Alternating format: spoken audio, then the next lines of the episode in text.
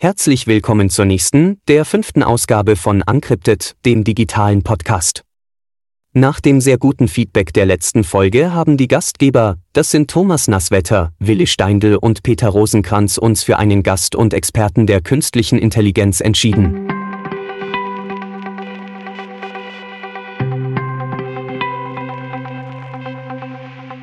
Wir stellen uns der Frage bzw. dem Thema Artificial Intelligence Inside. Künstliche Intelligenz im Marketing-Kontext. Bereit für künstliche Inspiration und dies gemeinsam mit Michael Katzelberger. Michael verfügt über 20 Jahre Berufserfahrung im Bereich Online-Marketing und strategischer Beratung. Seit 2016 widmet er sich intensiv dem Thema künstliche Intelligenz in der Kreativindustrie, berät Unternehmen und gibt sein Wissen in Seminaren, Lehrveranstaltungen und Gastvorträgen im In- und Ausland weiter. Vielen Dank für die Einleitung.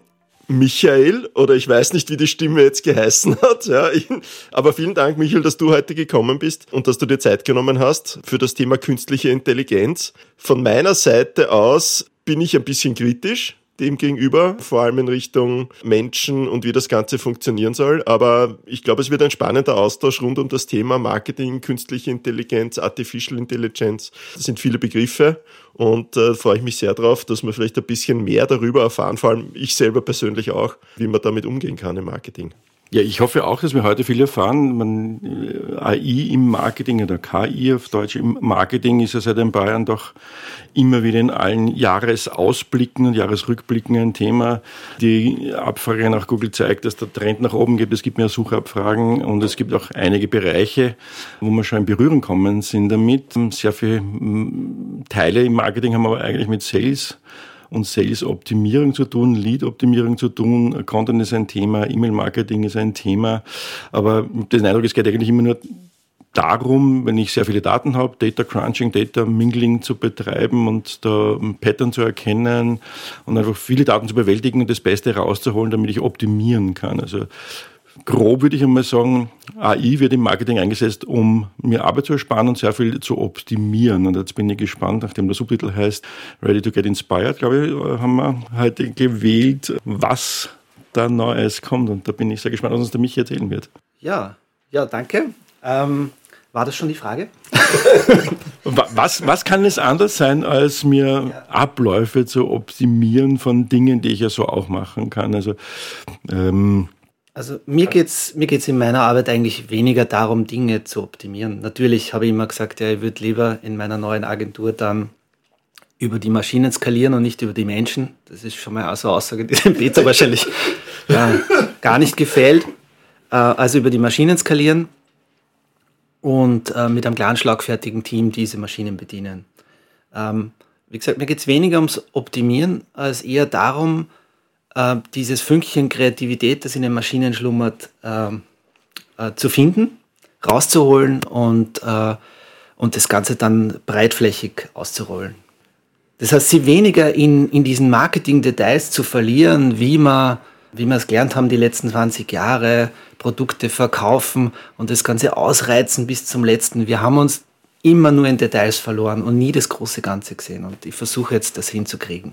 Also für die zwei, drei Menschen, die es vielleicht gibt, die, die mich nicht kennen, äh, hat sie ja durchaus äh, schon Spuren verdient, äh, erste Werbemittel äh, mittels KI zu entwickeln oder auch Anzeigen, Gedichte oder ähnliches, Texte auch von der KI zu entwickeln, und das ist ich will jetzt nicht sagen diametral anders zu dem, äh, ich mache retrospektiv, aber einen Haufen Daten, schauen wir die an und versuche jetzt eine Aussage oder eine, eine Vorhersage zu machen, äh, wo erwische ich den User, wo erwische ich den potenziellen Kunden, sondern du denkst wirklich daran, das, das Kreative mehr und mehr genau, genau. dahin zu bewegen. Ich, ich habe halt festgestellt, wenn man, wenn man sehr lange in der Werbebranche ist, und das bin ich definitiv gewesen, also schon gestartet so um die Jahrtausendwende eigentlich und die ersten Kampagnen, digitalen Kampagnen auch gemacht in Österreich, äh, gemeinsam mit, äh, mit, einem Handvoll, mit einer Handvoll Menschen, weil wir waren ja nicht viele.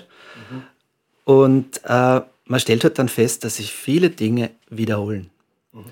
Äh, wir machen die Weihnachtskampagnen im Oktober, November, wir verkaufen immer die gleichen Dinge. Äh, wir machen äh, zu Ostern die Osterkampagnen, zum Valentinstag die Aktionen und so weiter. Dinge wiederholen sich. Und irgendwann denkst du, okay, ich will das aufbrechen, ich will das ändern. Mhm. Ich will nicht immer die gleichen Dinge verkaufen, nicht immer mit den gleichen Claims zu tun haben und äh, einfach das Ganze mal aufbrechen, was man gelernt hat. Versuchen, sie neu zu erfinden. Aber willst du dann die, die, die, die Art und Weise, wie kommuniziert wird, neu erfinden? Oder willst du das, weil du vorher die Gesamtblick, du willst die künstliche Intelligenz in den Gesamtblick ähm, und das Gesamtmarketing einfließen lassen? Das heißt, du setzt eigentlich viel weiter oben an ähm, von der Idee her und von der Einsatzweise. Genau, ich möchte den ganzen Workflow ändern.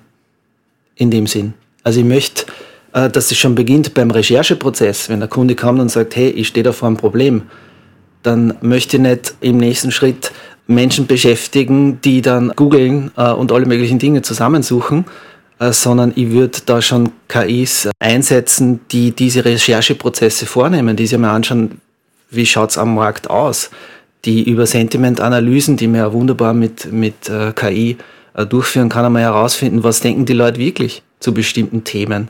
Nicht jetzt unbedingt zu dem bestimmten Produkt, sondern ich bringe da immer ganz gern das Beispiel Bier, weil das jeder mag und jeder kennt. Ja. Man kann mit seinem schwer, Man kann mit, einem, mit, mit, nur mit diesem Keyword unglaublich viel herausfinden, was die Menschen im, also im deutschsprachigen Raum über Bier denken, welche Fragen sie stellen, welche Fragen sie haben. Da kommt man auf die wunderbarsten Dinge drauf, wie zum Beispiel, dass es ein Riesenthema ist, welche Inhaltsstoffe bestimmte Biere haben, ob sie Allergien auslösen und so weiter. Äh, meine Lieblingsfrage, ähm, ab wann kann man Bier nach der Corona-Impfung trinken? Ja? Also es sind so Dinge, da, da steht dann vor, vor einem Excel, da stehen tausend Fragen drin, die die User haben, dass man die KI rausgezogen hat, beziehungsweise auch kann ich genauso gut herausfinden, wo, in welchen Regionen am häufigsten über Bier gesprochen wird und, und, und. Da gibt es unzählige Möglichkeiten, die ich im Vorfeld schon mal äh, anwenden kann und die äh, sehr wertvolle Informationen natürlich auch für den Kunden sind weil der möglicherweise auf einem völlig falschen Weg ist, wenn der ein neues Produkt einführt und das so keiner will und keiner braucht eigentlich. Aber wenn du jetzt, du hast von, von tausenden Excel-Zeilen gesprochen, ja, äh, das ist ja dann quasi die Rohdaten, aber wer beschäftigt sich dann damit und macht dann daraus die Learning? Ja, sind das da, dann wieder Menschen oder sind das dann, sind das dann die künstliche Intelligenz, die dann rauswirft, ja, äh, es ist tatsächlich so, dass es nicht, leider, nicht die eine KI gibt, die alles kann also die, äh, die diese, diese ganzen äh, Rechercheprozesse jetzt zusammenfasst. Es gibt zwar Softwareanbieter, die sagen, sie können das, das äh, glaube ich nicht, sondern man muss dann tatsächlich Leute beschäftigen, die mit diesen Tools umgehen können oder im Idealfall selber coden können, die das dann alles zusammenführen äh, und in eine Präsentation packen, die man dem Kunden dann vorstellt. Das macht man sehr wohl noch äh, mit Menschen und persönlich. Das heißt, das, das ist dann, das heißt, die KI analysiert, der Mensch interpretiert ja, und genau geht das dann hinüber dann wieder in den normalen Marketingprozess, also dass man dann mit einer Agentur redet und sagt, schaut, das sind unsere Ziele, überlegt euch ein Slogan oder ist das dann eine Kombination? Ja, genau. Wo fängt man dann an und wo hört man auf und wo braucht man dann doch die Menschen dazu? Also genau, das ist eine total interessante Frage, die, die mir jetzt die letzten Monate vor allem beschäftigt hat, nämlich ähm, wie schauen diese Übergänge aus äh, in, dieser, in dieser Reise bis, zum, bis zur fertigen Kampagne, wenn wir jetzt über Kampagnen sprechen. Ja? Also der nächste Schritt wäre mal, man geht zum Kunden und, und fragt dann mal, ob, ob das für den überhaupt okay ist, ja? dass die Maschine hier alle möglichen Daten zusammenstellt. Und im nächsten Schritt, und das ist wahrscheinlich der kritischste, ähm, würde ich eine KI damit beschäftigen, Ideen zu generieren. Auch das ist möglich mittlerweile und äh, sehr komplex. Und äh, man muss sich das so vorstellen, man füttert die Maschine dann mit diesen Rohdaten, äh, auch mit, den, mit dem Briefing des Kunden. Und die Maschine beginnt dann zum Beispiel ähm, äh, Marketing-Claims zu generieren, äh, Texte zu schreiben, äh, Viralideen zu entwerfen. Und das sind Tausende. Und äh, jetzt kommen wir wieder zu dem Punkt, dafür brauchst du natürlich wieder Menschen, die äh, super Ausbildung haben, also mehrjährige Ausbildung als Creative Director, als Art Director, was auch immer, die aus diesen unglaublich vielen Informationen, die die Maschine generiert, äh, die wichtigsten Bausteine rausziehen. Das heißt, der Mensch kuratiert und bewertet und daraus entsteht dann ähm, sowas wie ein Kampagnenkonzept, das der Creative Director zusammenfasst und dann dem Kunden präsentiert. Natürlich auch mit dem eigenen Input, den er noch, den er noch zusätzlich liefert. Also, aber im Kern soll meine neue Firma tatsächlich so aufgebaut sein, dass die Maschine die Ideen hat und der menschliche Kreative quasi dann noch seine beisteuert, aber dass es im Kern äh, tatsächlich eine, äh, eine KI-Firma ist, Du, du, siehst, ich bin schon bin ein bisschen, ja, schaust, äh, nein, ich bin verwirrt. Nein, nicht verwirrt, aber ich, ähm, ich möchte zwei, zwei, zwei Sachen einfach, die, die, die mich noch nicht überzeugt haben von der überhaupt. Also es hat nichts mit dir besonders, sondern überhaupt mit der Technologie. Das ist die Frage einerseits, was ist der Unterschied vielleicht zwischen Machine Learning und künstlicher Intelligenz oder gibt es da überhaupt einen Unterschied? Und das zweite ist, ähm, wenn die wenn du sagst, die Maschine lernt aus solchen Systemen, äh, dupliziert sich dann nicht diese Idee zum x-fachen? Also ich habe jetzt einen Bierhersteller und dann nicht den zweiten Bierhersteller und den dritten Bierhersteller und die künstliche Intelligenz kann ja nur auf bestehenden Daten aufpassen. Ist das dir nicht ein das, das Duplizieren oder ist es dann eben der, genau der Punkt, wo ich dann den Kreativen dazu brauche, der dann eben genau diesen Unterschied macht? Ja, jetzt ganz ehrlich, ist es nicht so, dass die, die Kreativen auch die Ideen duplizieren die ganze Zeit? Ja, wo fange ich an? Also künstliche Intelligenz ist die Disziplin. Das ist das große Ganze, wo viele unterschiedliche Wissenschaften mit einfließen. Mathematik, Informatik, Philosophie, Psychologie genauso, ja, ähm, Neurowissenschaften und so weiter. Und Machine Learning und Deep Learning sind Untergebiete, sind Teilgebiete des, dieses großen Ganzen.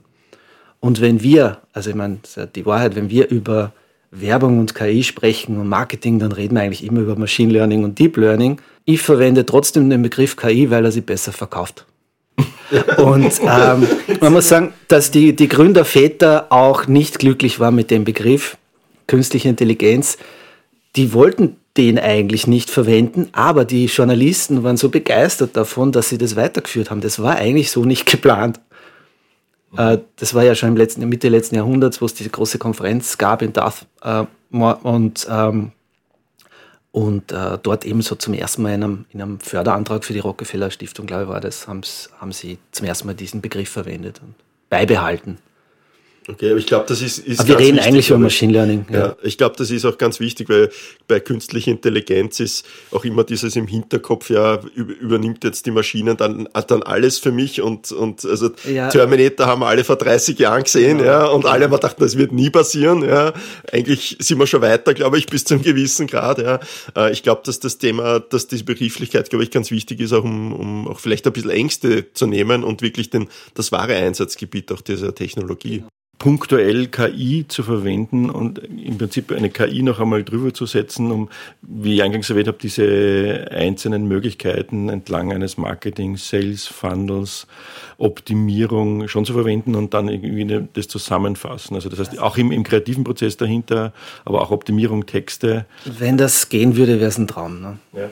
Also das ist so, das wäre die Königsdisziplin. Also wenn das kommt, dann äh, da muss man aber davon ausgehen, dass mehr als die Hälfte der Leute, die im Marketing arbeiten, nicht mehr gebraucht werden. Das wollen wir natürlich nicht. Und ich, ich muss halt immer schmunzeln, weil ich dann ein Szenario wie der Marc-Uwe Kling in Quality Land beschreibt, wo du, bevor du weißt, was du haben willst, das zugestellt bekommst von einem Paketlieferdienst mittels Drohne, äh, weil die KI ja weiß, was du willst. Und Marketingkampagne alles irgendwie schon gemacht wird und es wird ausgespart, aber du kriegst das einfach aber es geht ja, Amazon geht ja genau in die Richtung mit diesem Predictive uh, Shipping schon. Also die liefern ja schon, bevor du auf den Bestellbutton geklickt hast. Ich weiß, ja. Und das ist aber, ich finde, er hat es sehr schön in dem Buch. Aber es lagert noch im, im Warenlager und wartet darauf, uh, verschickt zu werden. Also kommt nicht direkt. Das Problem ist nur, ich weiß nicht, ob du das Buch kennst, der bekommt dann einen äh, blauen äh, Delfin-Dildo irgendwie zugeschickt. ich kenne es nicht. Und es, es, passt halt nicht zu seinem Profil. Also da ja, halt aber da sind wir doch dann bei einer, bei einer grundsätzlichen Problematik, Willi, weil in, in Wahrheit geht es ja dann sozusagen nicht predictable, sondern da geht es um Determinierung. Oder? Und wir wissen, die Welt ist nicht determiniert, das muss man einfach mal sagen. Oder? Also ich glaube nicht, dass das so weit gehen kann. Vielleicht muss man den Zuhörern auch ein bisschen erklären, wie Machine Learning auch funktioniert. Oder wir haben eine Input-Schicht, eine Output-Schicht. Und dazwischen haben wir ein neuronales Netz, das bis vor ein paar Jahren ein paar Schichten dick war, oder? Und mittlerweile geht es in die Tausende, keine Ahnung, wo wir im Moment gerade stehen, oder? Da weißt du wahrscheinlich mehr. Und da passieren Prozesse drinnen, die sich aber uns in gewisser Weise entziehen? Ja, wenn es äh, nicht überwachtes Lernen ist, ja. Also das ist eine Blackbox dann teilweise, ja, das stimmt. Sozusagen dieser Input muss nur notwendig sein. Und die Grenzen sind ja auch in diesen Maschinen gelegt, weil ich bin jetzt da sehr kritisch.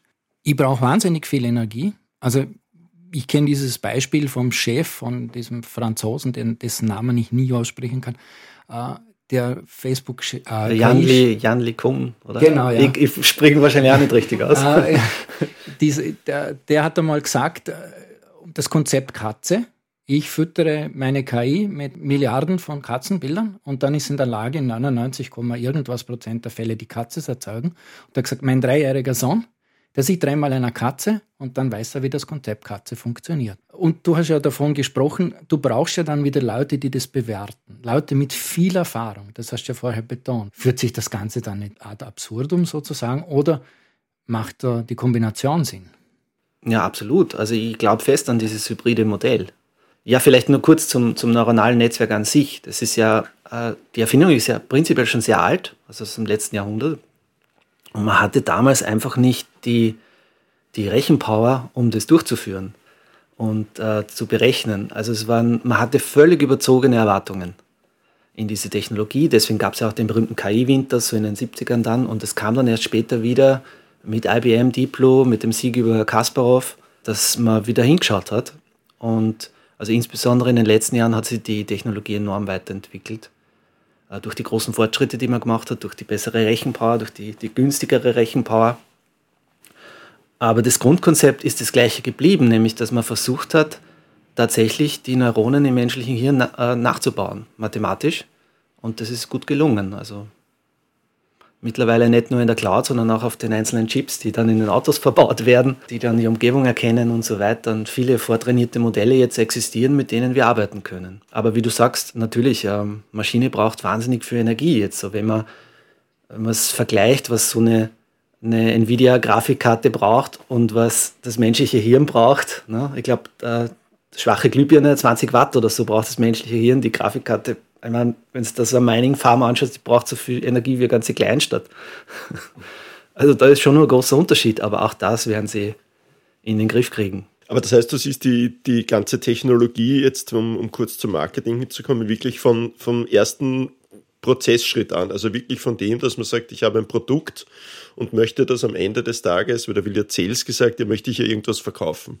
Ja, egal, ob das jetzt Unternehmen sind oder Endkonsumenten. Ja. Und äh, das heißt, man kann diese Technologie aber mit Wissen von Personen in jedem Prozess auch einsetzen. Ja, das heißt eigentlich, das, das Jobprofil wird sich dann natürlich massiv auch ändern. Äh, in dem, aber was auch dazu kommt, du hast gesagt, es müssen Leute sein, die sich damit auskennen, auch mit der Technologie. Ähm, wie steht man denn da aktuell auch in den Richtungen Thema Marketing, Ausbildungen, Personen, um, um dorthin zu kommen? Weil ich glaube, die Technologie überholt uns von rechts für das, dass das Leute bedienen können, wahrscheinlich. Ja, ich glaube, das ist ja der Grund, warum, warum ich zum Beispiel jetzt persönlich für viele Lehraufträge äh, eincheckt werde auf, auf, den FHs, ähm, um, um die Jungen auch einmal äh, heranzuführen an das Thema.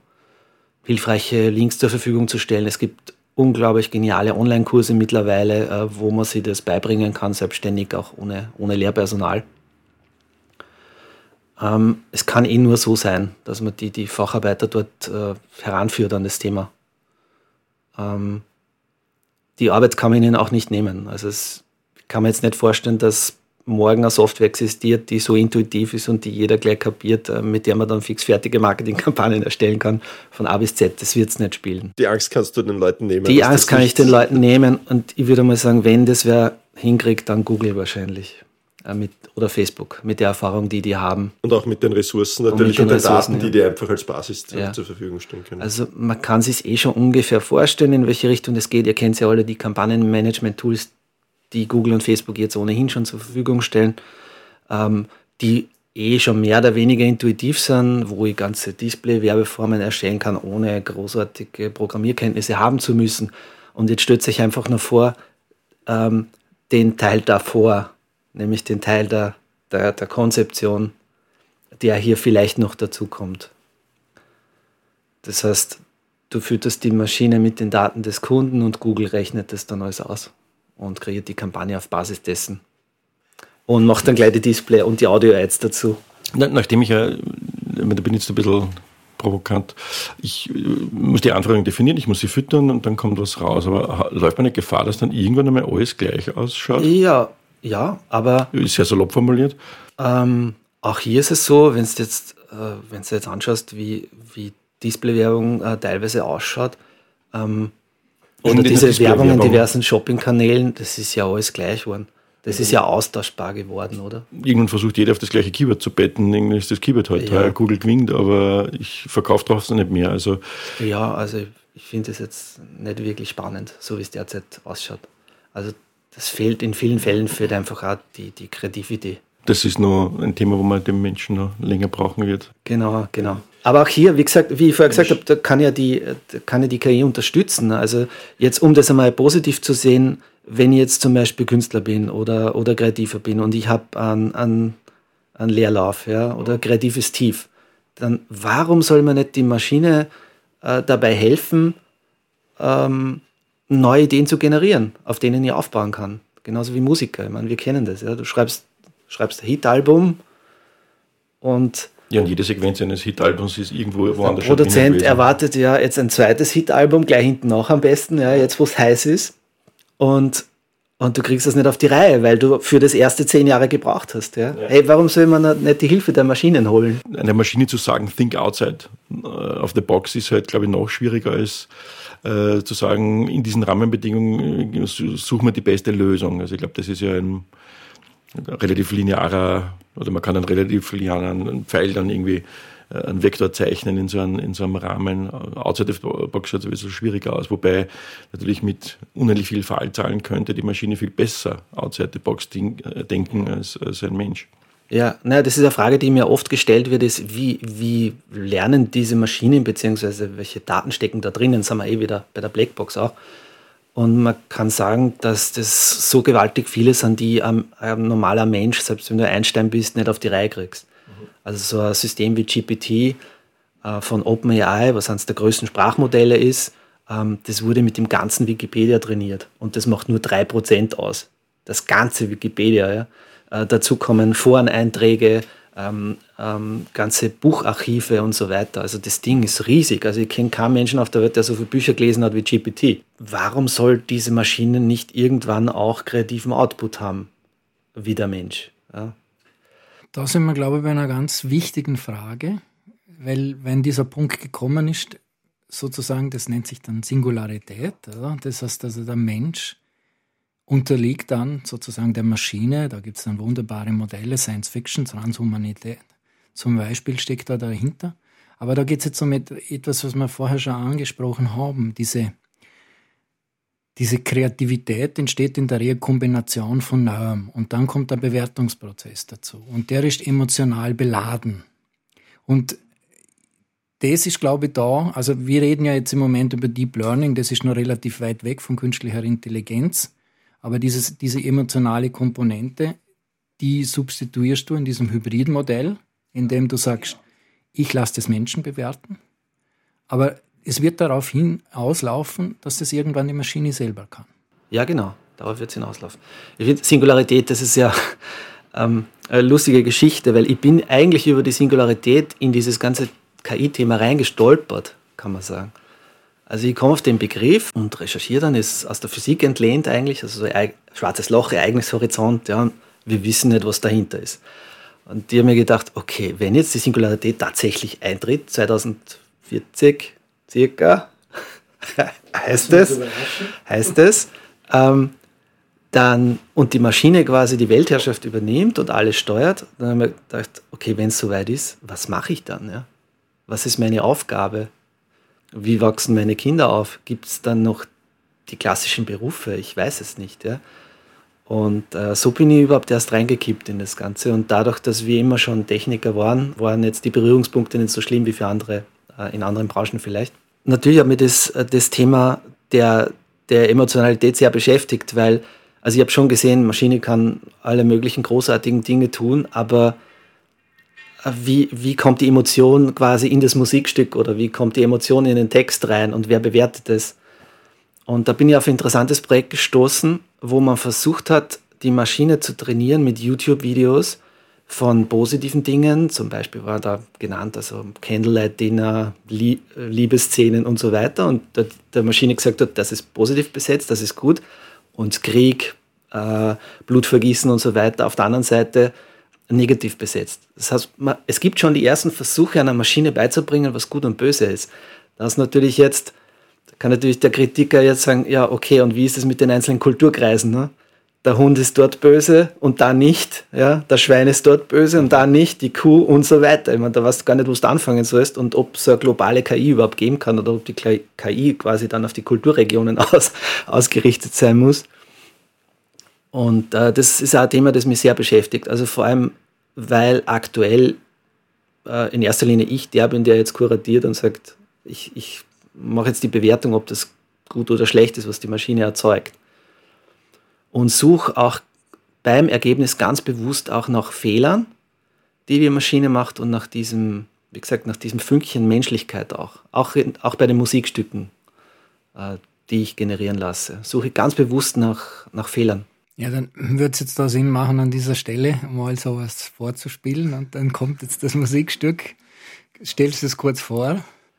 Ähm, ich glaube, ich habe das Musikstück Full Moon habe ich euch geschickt. Ja, Full Moon äh, von Noah 9000, das ist der Künstlername für alles, was ich KI-technisch äh, produzieren lasse und online stelle. Und das ist komplett generiert? Komplett KI generiert, ja. Aber was war der Ausgangspunkt dann davon, dass du gesagt hast? Ah, klassische Werke. Klick, klick und generiere mir und oder wie was war so der, der, der, Ausgangspunkt, dass er gesagt hat, von dem kann ich wegarbeiten? Naja, es gibt ja, es gibt ja unterschiedliche Deep Learning Modelle, mit denen man da arbeiten kann. Was ich gemacht habe, ist, ich habe bemerkt, dass die Maschine ein Problem hat, damit zum Beispiel Gitarren zu emulieren und, und Streichorchester und so weiter und aber gesehen, dass es mit Piano ganz gut funktioniert und deswegen auch mehr auf Piano konzentriert. Äh, die Maschine gefüttert mit Daten von Mozart, Beethoven und Co., also klassischen Künstlern, weil die Rechte frei sind, mit MIDI-Dateien, also für die Hörer, die nicht wissen, was MIDI-Dateien sind, vielleicht kurz erklärt, das sind Transportspuren, die man belegen kann. Und, und diese MIDI-Dateien hat dann die Maschine neu interpretiert und sie, Stücke generiert. Sie hat eine MIDI-Datei zurückgeliefert sozusagen. ja, sie liefert MIDI-Dateien zurück, aber sie, sie kann auch ähm, instrumentieren. Das heißt, ich kann auch, ähm, ich kann diese MIDI-Spuren dann auch belegen mit Instrumenten, zum Beispiel aus Audioprogrammen wie Logic, äh, Logic Audio, Cubase, was auch immer. Also man kann mit diesen MIDI-Files dann machen, was man will und sie belegen. Das mit heißt, Instrumenten. Ja. Das heißt, der Klang, den wir jetzt dann hören werden, das ist sozusagen deine Auswahl vom Klangmodul. Genau, das ist meine Auswahl. Könnte aber auch ein Cyberpunk-Orchester sein. Also alles, alles möglich. Gut, dann hören wir mal rein.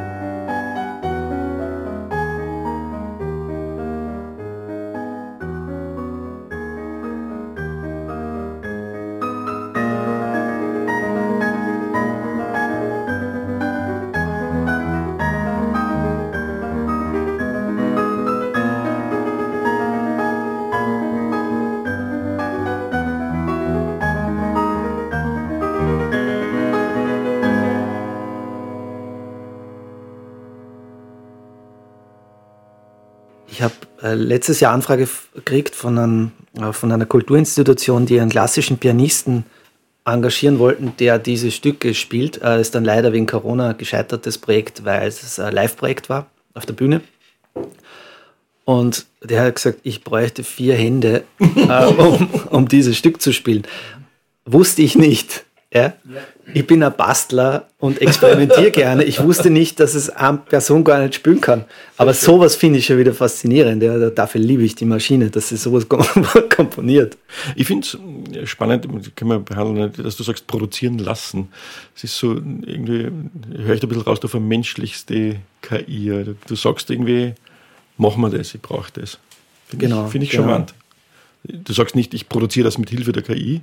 Also ich mache es nicht mit, sondern ich lasse die Geräte ja, Finde ja, ich charmant also, im, im, in, der, in der Formulierung. Ja, es ist nur wirklich ein sehr zeitaufwendiger Prozess. Also selbst wenn man sagt, äh, ich lasse die KI Musikstücke produzieren, ja, dann ist es ein Prozess, der läuft dann viele Tage, also in, in meinem Fall über Monate oder jetzt eigentlich fast zwei Jahre. Und äh, die produziert zehntausende Stücke und ich wähle sie aus. Also es ist ein enormer Aufwand, aus diesen, aus diesen Stücken die rauszufiltern, die, die gefallen oder die mir persönlich gefallen. Ich mache das beim Laufen zum Beispiel, gehe in Wald laufen äh, oder ich gehe ins Training und höre ein Stück nach dem anderen durch und das wird dann mit einem Herz versehen und sagt, okay, das nehme ich, das nehme ich nicht, das nehme ich, das nehme ich nicht. da schließt sich der Kreis, Entschuldige, schließt sich der Kreis, dem dass du dir gar nicht äh, darum geht, etwas zu vereinfachen oder zu optimieren. Nein, es ist ein enormer Aufwand. Wahrscheinlich in Summe habe ich den gleichen Aufwand wie eine Band, die im Proberaum geht und eine Jam-Session nach der nächsten spielt. Die dazu äh, viel Bier trinken, rauchen und viel Spaß haben. Nur, dass ich Sport mache dabei bei der Auswahl. Aber du hast da einen, einen ganz wichtigen Punkt, glaube ich, gesagt, der ist, dass, das Marketing jetzt auch nicht unwichtig ist. Der Faktor Zeit. Ja, von kreativen Ideen weiß man, manchmal sprudeln sie aus einem heraus und ich habe morgen die, die fertige Idee und weiß, wie ich das kommunizieren kann. Wie ist jetzt dann auch das Zeitmanagement und das Projektmanagement eigentlich im Marketing mit der künstlichen Intelligenz? Kann man das irgendwie zeitlich fixieren? Abgabetermine ist also der Klassiker oder die Kampagne starten. Kann man das irgendwie auch in, in einen fixen Zeitrahmen packen, um auch wirklich dieses Projektmanagement straffer, besser, länger, kürzer zu machen? Gibt's also ich sage mal so, ich, nehm, ich nehme sehr wenige Projekte an, weil ich es nicht abschätzen kann, weil, weil es der, die, der Output so unterschiedlich ist. Also es gibt Tage, es ist wie bei Menschen, es gibt Tage, da produziert die Maschine äh, nur Dreck und es gibt Tage, äh, da passt die erste oder zweite Idee schon. Und ich kann das nicht bestimmen. Wir haben vorher geredet über die Blackbox. Also ich kann das nicht steuern. Ich kann ich kann so ein Feintuning machen, dass ich sage, okay, ähm, diese Begriffe vielleicht häufiger verwenden im Text, so Feineinstellungen vornehmen oder auch stilistisch, dass ich sage, bitte, liebe KI, mach den Text humorvoller oder, äh, oder es soll irgendwie professioneller klingen oder leidenschaftlicher, das geht schon. Also das kann man mittlerweile steuern. Aber ich kann jetzt nicht sagen, okay, du produzierst mir jetzt die Kann-Idee morgen. Aber wie würdest, nicht. wie würdest du dann jetzt aus, aus der jetzigen technologischen Sicht, aus deiner jetzigen Erfahrung, die du in der Zeit jetzt gewonnen hast und auch in deiner Erfahrung, wo würdest du jetzt sagen, ist die KI wirklich ein sinnvoll eingesetzt in, im Marketingprozess? Äh, ist sie wo kann ich sie dazu nutzen, um Ideen zu generieren? Oder ist es eher der Punkt dann, wo wir hinten in der, in der Marketing Automation dann drinnen sind? Also wenn ich die Idee schon habe, also wo sagst du, wenn heute jetzt ein Kunde kommt und sagt, ich möchte KI im Marketing einsetzen, wo wäre so der erste Schritt einer Empfehlung, dahin zu gehen und wo könnte man weiterkommen? Also am sinnvollsten wäre es jetzt, um einen Rechercheprozess einzusetzen. Also da kommt man sehr schnell sehr viel weiter und natürlich im Produktionsprozess. Also nicht unbedingt jetzt im Kreationsprozess, weil das eine sehr aufwendige und sehr zeitraubende Arbeit ist. Ähm, im Produktionsprozess auf jeden Fall. Also Optimieren von Bildern, Optimieren von Videos. Ähm und da wäre es unabhängig, weil wir sind jetzt eigentlich mehr so digitalen Marketer hauptsächlich. Wenn man jetzt so die, die Kampagnenmanagementsysteme von, von Google und Facebook anschaut, macht das System ja eh unglaublich viel von selbst. Wenn man weiß, wie man die Maschine bedient, da ist ja eh schon KI ohne Ende im Spiel, aber das steuert ja dann der Konzern und das steuert ja nicht, steuern ja nicht wir. Ne? Ja, vor allem ist das ja auch kein neutraler Blick aus meiner Sicht heraus. Ja, das ist die Steuerung dort. Ja. Also da ist der Optimierungszweck für die Kampagnenoptimierung, unterstelle ich einmal, ist sicher auch vorhanden. Ja, ist aber nicht der einzige Punkt, der wahrscheinlich in dieser Optimierungsphase auch eintritt. Ja. Das aber heißt, das wissen wir nicht, kann man eh nicht beeinflussen. Also das nein, nein, eher ein bisschen ausgeliefert. Nein, das müssen wir durch Teil. die KI analysieren lassen, was dann wirklich passiert. Ja. Aber meinst du, also die Frage war ja dahingehend auch in der, in der klassischen Kreativbranche äh, KI Einzug nehmen könnte? Ja, in der klassischen Branche wäre es zum Beispiel, wenn man sich jetzt die Neuralfilter von Photoshop anschaut, die ja auch alle KI, ähm, KI-Prozesse durchführen, das ist schon toll. Also, dass mhm. du zum Beispiel äh, in der Bildbearbeitung KI einsetzt, äh, Bilder freistellst, geniale Anwendung. Ne? Da haben wir früher Wochen dafür braucht für einen Katalog. Also es ist so, dass jeder äh, Bürger, der ein Smartphone in der Hand hält, mit KI in Berührung kommt, automatisch. Das fängt schon an beim Einschalten. Also wenn man zum Beispiel ein iPhone besitzt und die Gesichtserkennung nutzt, um das Handy zu entsperren, dann ist, dann ist man schon mittendrin. Wir nutzen es äh, für Google Maps zum Beispiel, also wenn wir im Stau stehen und uns wundern, woher wissen die, dass da vor mir ein Stau ist, mhm. dann sind wir schon mittendrin. Äh, wir nutzen es, wenn wir Facebook aufmachen oder Instagram und uns wundern, woher kennen die meine Interessen, warum weisen mir die Produkte zu, die ich unbedingt haben möchte oder woher wissen die, dass mich dieses Thema interessiert. Also auch hier sind Algorithmen im Spiel, die, die das persönliche Nutzerverhalten einschätzen. Wer Alexa zu Hause hat, weiß eh Bescheid. Also wenn, wenn man mit einer Maschine kommuniziert, die, die Sprachantworten gibt, dann ist man mittendrin. Und ähm, wenn man Spotify nutzt, zum Beispiel, also Spotify ist aus meiner Sicht eine KI-Firma, die unglaublich professionell mit, äh, mit Daten umgeht. Man kennt es vielleicht, wenn man im Dezember eine Nachricht von Spotify kriegt und so den, den Wrap-up und einem gezeigt wird, welche Songs man gehört hat über das Jahr hinweg, wie häufig man sie gehört hat, äh, was die Lieblingskategorien sind und so weiter, dann ist es eine Ansammlung von, von Daten, die Spotify zur Verfügung stellt, die natürlich auch KI gestützt sind. Ist ein Tesla auch mehr eine KI-Firma als eine Autofirma? Ich glaube, Elon Musk bezeichnet Tesla eher als Roboterfirma, weil es ein Roboter auf Rädern ist, wie er, glaube ich, mal gesagt hat. Aber auch das Auto. KI, äh, mächtig KI. Ja, mächtig, mächtig KI unterstützt, weil ein selbstfahrendes Auto kriegst nur mit KI hin, also mit, mit einer Technologie, die, die die Umgebung auslesen kann, die, die jedes Objekt quasi bewertet, das auf die, auf die Straße fällt. Also rein realistisch sind unsere Ängste Teil unbegründet oder unsere Ängste, unsere, unsere Skepsis Teil unbegründet, weil wir täglich damit umgehen. Ja, wir, wir leben täglich damit und, und, und schätzen diese Technologie ja auch oft, ohne, wir, ohne dass wir es wissen. Also es gibt Convenience-Thema. Äh, es gibt diesen Spruch äh, in der KI-Szene, wenn es dann mal funktioniert, nennt es keiner mehr KI. ich glaube, man muss, muss KI einfach als Basistechnologie sehen, so wie sie wird ja gern mit der Elektrizität verglichen oder der Erfindung der Dampfmaschine. Also das Ding, das ist quasi da und auf dem kann man aufbauen. Und man wird da im Marketing jetzt in, in den nächsten Monaten, Jahren werden ganz viele unterschiedliche Tools aus dem Boden sprießen, die aber im Grunde alle auf, auf, den, auf den gleichen Modellen aufbauen. Auf, den, auf den großen trainierten Sprachmodellen, auf also GPT sehr wahrscheinlich oder den Transformer-Modellen generell. Und auch, wenn man sich anschaut, wo, wo die ganz großen Entwicklungen herkommen, ist das, das sind ja nur eine Handvoll Firmen, äh, die das hinkriegen. Das ist OpenAI, das ist Google mit DeepMind als Tochter, also aus meiner Sicht die beste KI-Firma, die es auf dem Planeten gibt. Microsoft sehr stark in dem Bereich und Facebook. Also da spielt die Musi. Die entwickeln die Tools, mit denen wir dann arbeiten, beziehungsweise auf, auf deren Basis bauen ja die ganzen Tools dann, die man für, fürs Marketing verwendet, auch auf. Das heißt, es ist unwahrscheinlich, dass es da irgendeinen ein Startup gibt, das aus dem Nirgendwo kommt und das Startup müsste mit, mit zig Millionen Euro oder Dollar gefördert sein, weil allein das Training dieser Sprachmodelle, also gehört der erste, nur, nur ein Durchgang für GPT kostet schon mal über 10 Millionen Dollar. Ich glaube 13 Millionen Dollar, nur ein Durchgang Training. Mhm. Ich meine, welches Startup hat 13 Millionen, um das geschwind mal auszuprobieren, ob das Sprachmodell funktioniert? Ja, es gibt da eh ein Zitat von Putin, ähm, ich weiß nicht, ob ich es genau wiedergeben kann, aber wo er sagt, wer diese Technologie beherrscht, der wird die Welt beherrschen. Mhm. Und ich glaube das auch. Mhm. Ich sehe das auch so. Also dann können wir sozusagen nur schwarz sehen, wenn die digitalen Supermächte, so wie sie sie bisher aufgeführt haben, weil diese Technologie lässt sich, und das sehen wir jetzt gerade in der Corona-Krise, wenn man die dementsprechend einsetzt, dann lassen sich auch Demokratien damit super gut manipulieren. Die Angst vor, vor dieser Technologie, die kann man niemanden äh, nehmen auch. Ähm, die ist ja tatsächlich da. Die habe ich auch. Also ich, so drei Bereiche, die mich sehr beschäftigen. Das ist natürlich der Bereich Militär. Also äh, KI-Kriegsführung gibt es ja auch mittlerweile ein paar leider sehr negative Beispiele. Also man kann die Gesichtserkennung natürlich dafür einsetzen, sie in Drohnen zu verbauen oder in, in Maschinenpistolen und die radieren halt dann bestimmte Personen aus, deren Gesicht vorher quasi als Trainingsmaterial vorlag. Da geht natürlich auch viel schief, wenn man das nicht ähm, gescheit macht.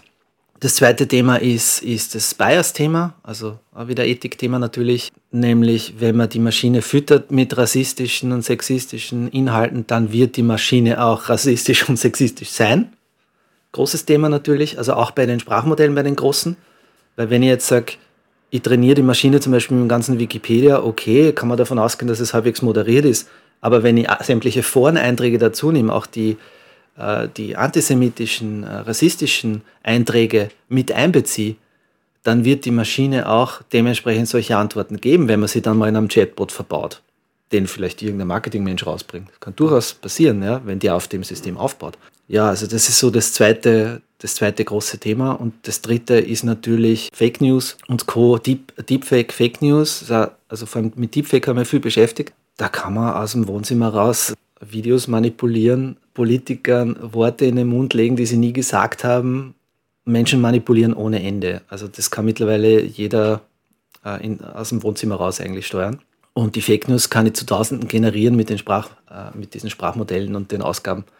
Das heißt, ich kann in Sekunden eigentlich Tausende Fake News verbreiten und damit sehr viel Schaden anrichten und wie, wie du schon gesagt hast, auch äh, Demokratien äh, stürzen möglicherweise, indem ich, ähm, also wenn ich das professionell mache, dann wäre das durchaus möglich also um jetzt den, den Bogen zum Marketing wieder zu, zu spannen, es, ist, es wird ja so sein, ähm, beziehungsweise passiert schon, dass man diese, diese Sprachmodelle dafür einsetzt, zum Beispiel Produktbeschreibungen zu machen, ganz banal, ja, für Online-Shops ja, oder für Chatbots einsetzt, für einen Kundendienst.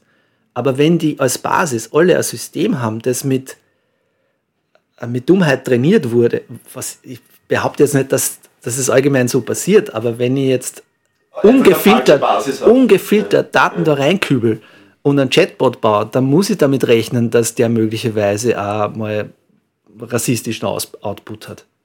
Das wird so sein.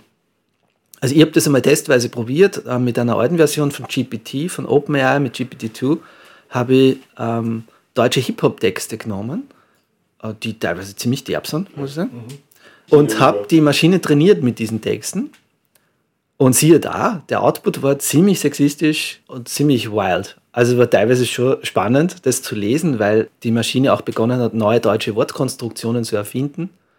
So wie, kann man in ein Straßenfeld zum Beispiel, das war so ein Wort, das ich nicht kannte, und so weiter. Also das Spannende ist, dass hier auch neue Wortkombinationen entstehen, die wiederum interessant fürs Marketing sind. Weil wenn ich jetzt zum Beispiel, gut, ich weiche da jetzt ein bisschen ab, aber wenn ich jetzt ein Autokonzern bin und ich bringe eine neue Range raus und, und ich suche einen Produktnamen für das Auto, dann kann ich durchaus die Maschine dazu anregen, neue deutsche Begriffe zu finden, die so nicht im Wörterbuch stehen. Einfach indem sie neue Wortkombinationen schafft. So wie es David Bowie schon gemacht hat für, sein, äh, für seine Trilogie, für, sein, für seine berühmten Alben da, wo Heroes drauf war. Der hat das schon genutzt, äh, diese Technologien. Also der, der Wort, Spielereien, die der Computer erzeugt, nur mit, mit sehr primitiven Mitteln, aber der, der hat schon seine Texte auch unter anderem äh, unter Zuhilfenahme der KI, also der KI von Algorithmen äh, erzeugt. Das, der war schon sehr visionär. Also auch dafür könnte man es einsetzen.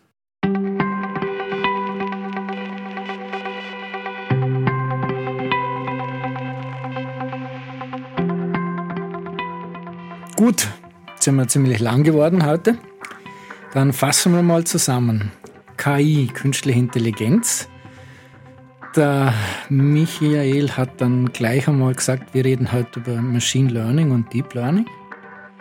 Was wichtig ist in dem Zusammenhang, diese Systeme generieren sehr, sehr viele Ideen. Das heißt, das ist schon mal eine Frage des Zeitmanagements, wahrscheinlich des Trainings wahrscheinlich der Auswertung, auch der Zeit, die die Maschine benötigt, um die Informationen zu sammeln, zu verarbeiten, sozusagen neu zu verknüpfen in ihrem neuronalen Netz. Der Michael bevorzugt ein hybrides Modell seiner Agentur, bestimmte Aufgaben, die jetzt im Moment im Bereich der Recherche liegen, aber auch im Bereich der Produktion. Da wird er die Maschine einsetzen oder er tut es in Wahrheit schon diese Optimierungsarbeiten, diese Recherchearbeiten und dazwischen drinnen sitzen immer nur Spezialisten mit jahrelanger Erfahrung, wer betont hat, und die machen das. Wenn man heute mit KI zu tun haben will, dann sucht man sich am besten eines der beiden Kampagnenmanagementsysteme von Google oder Facebook aus, beschäftigt sich mit denen und dann kann man sozusagen, das habe ich mitgenommen, äh, sehr stark sich mit äh, dem KI-System befassen. Die Grenzen vom KI-System, die liegen noch bei den Ressourcen, bei der Energie und bei der Zeit. Und dann gibt es drei Dinge, vor denen er sich fürchtet und wahrscheinlich nicht er alleine. Das ist KI im Militär, KI, diese Basisdatenerfassung, wenn man das falsch angeht, sprich Rassismus, Antisemitismus sind da gefallen und das Thema Fake News. Liebe Hörerinnen und Hörer, ich bedanke mich sehr herzlich bei Ihnen fürs Zuhören.